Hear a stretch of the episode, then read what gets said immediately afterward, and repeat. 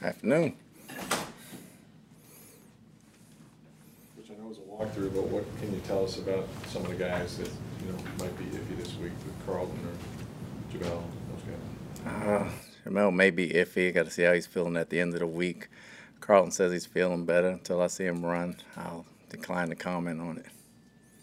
Both, both in play right now for Sunday? Right now, everybody's in play. How about Calijah Kancey? How is he progressing? He's coming along good. Do you think he'll be able to come back? back to I'll see when towards the week. I don't know that for sure. Mike Evans is off to a blazing start for you guys in terms of catches, yards, touchdowns especially.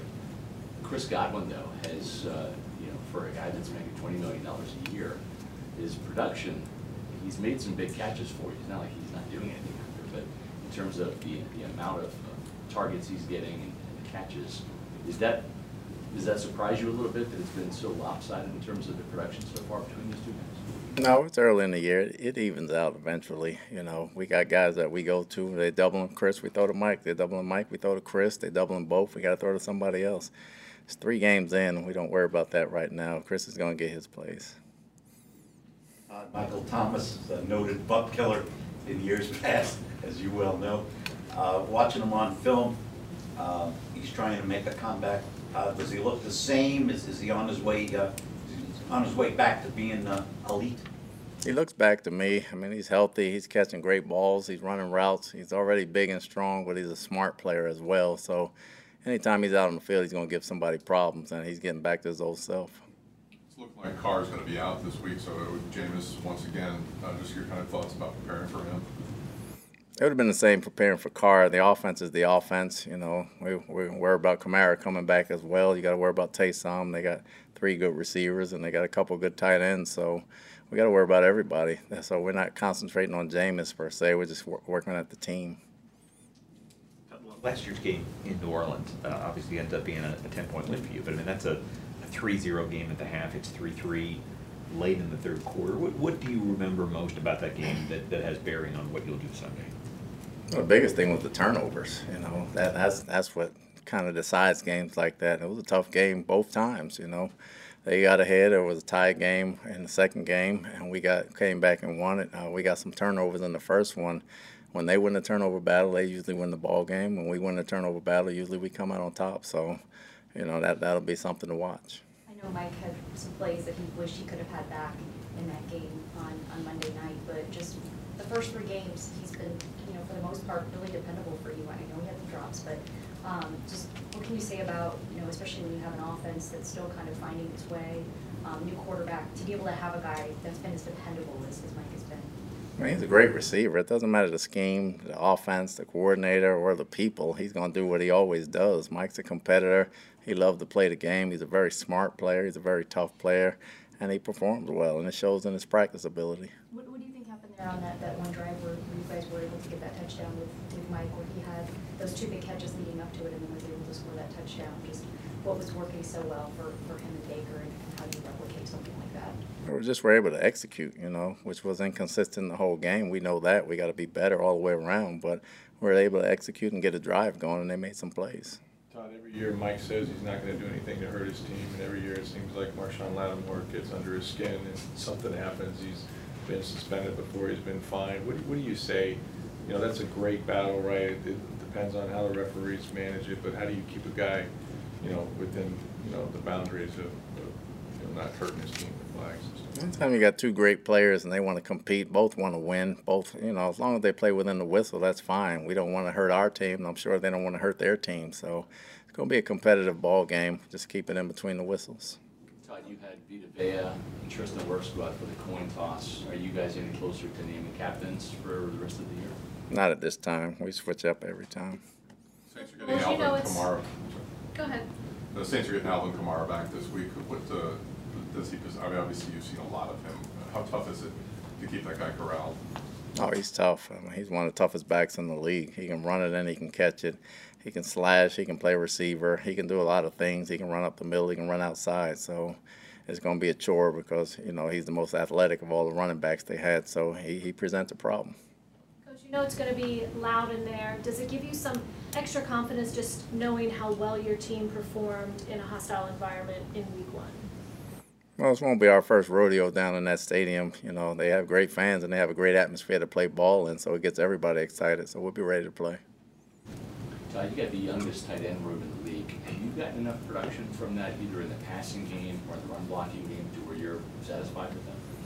Week three, you're not going to be satisfied with anything. It's, it's a work in progress right now. I, I trust those guys. Those guys, for the most part, played in games last year, obviously other than Wells, but those guys do a good job of what they do. And as the season unfolds, their productivity will go up. Your thoughts on just how your team was able to kind of regroup, uh, coming off their first loss of the season? 24 hour rule. We get ready for the next one. You know, the good thing about losing Monday, you turn right back around and get back to work and get ready for the next game. You don't have time to think about it.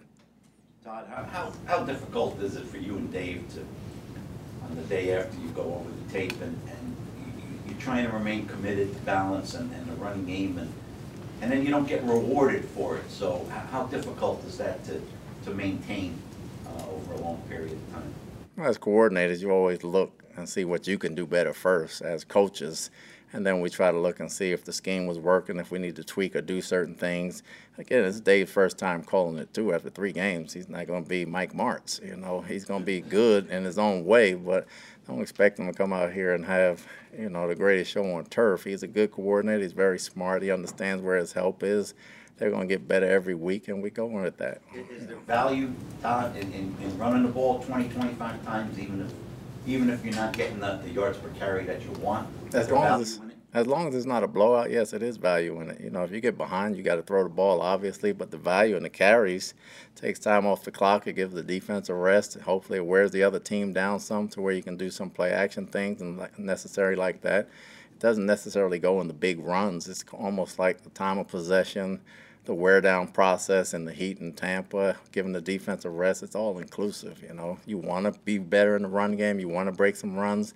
It's week three. You win the game any way possible. Right now, if we can win the game throwing the football, I'll take it. If we can win the game running the football, I'll take it. How would you assess your run blocking for the first three games of the season?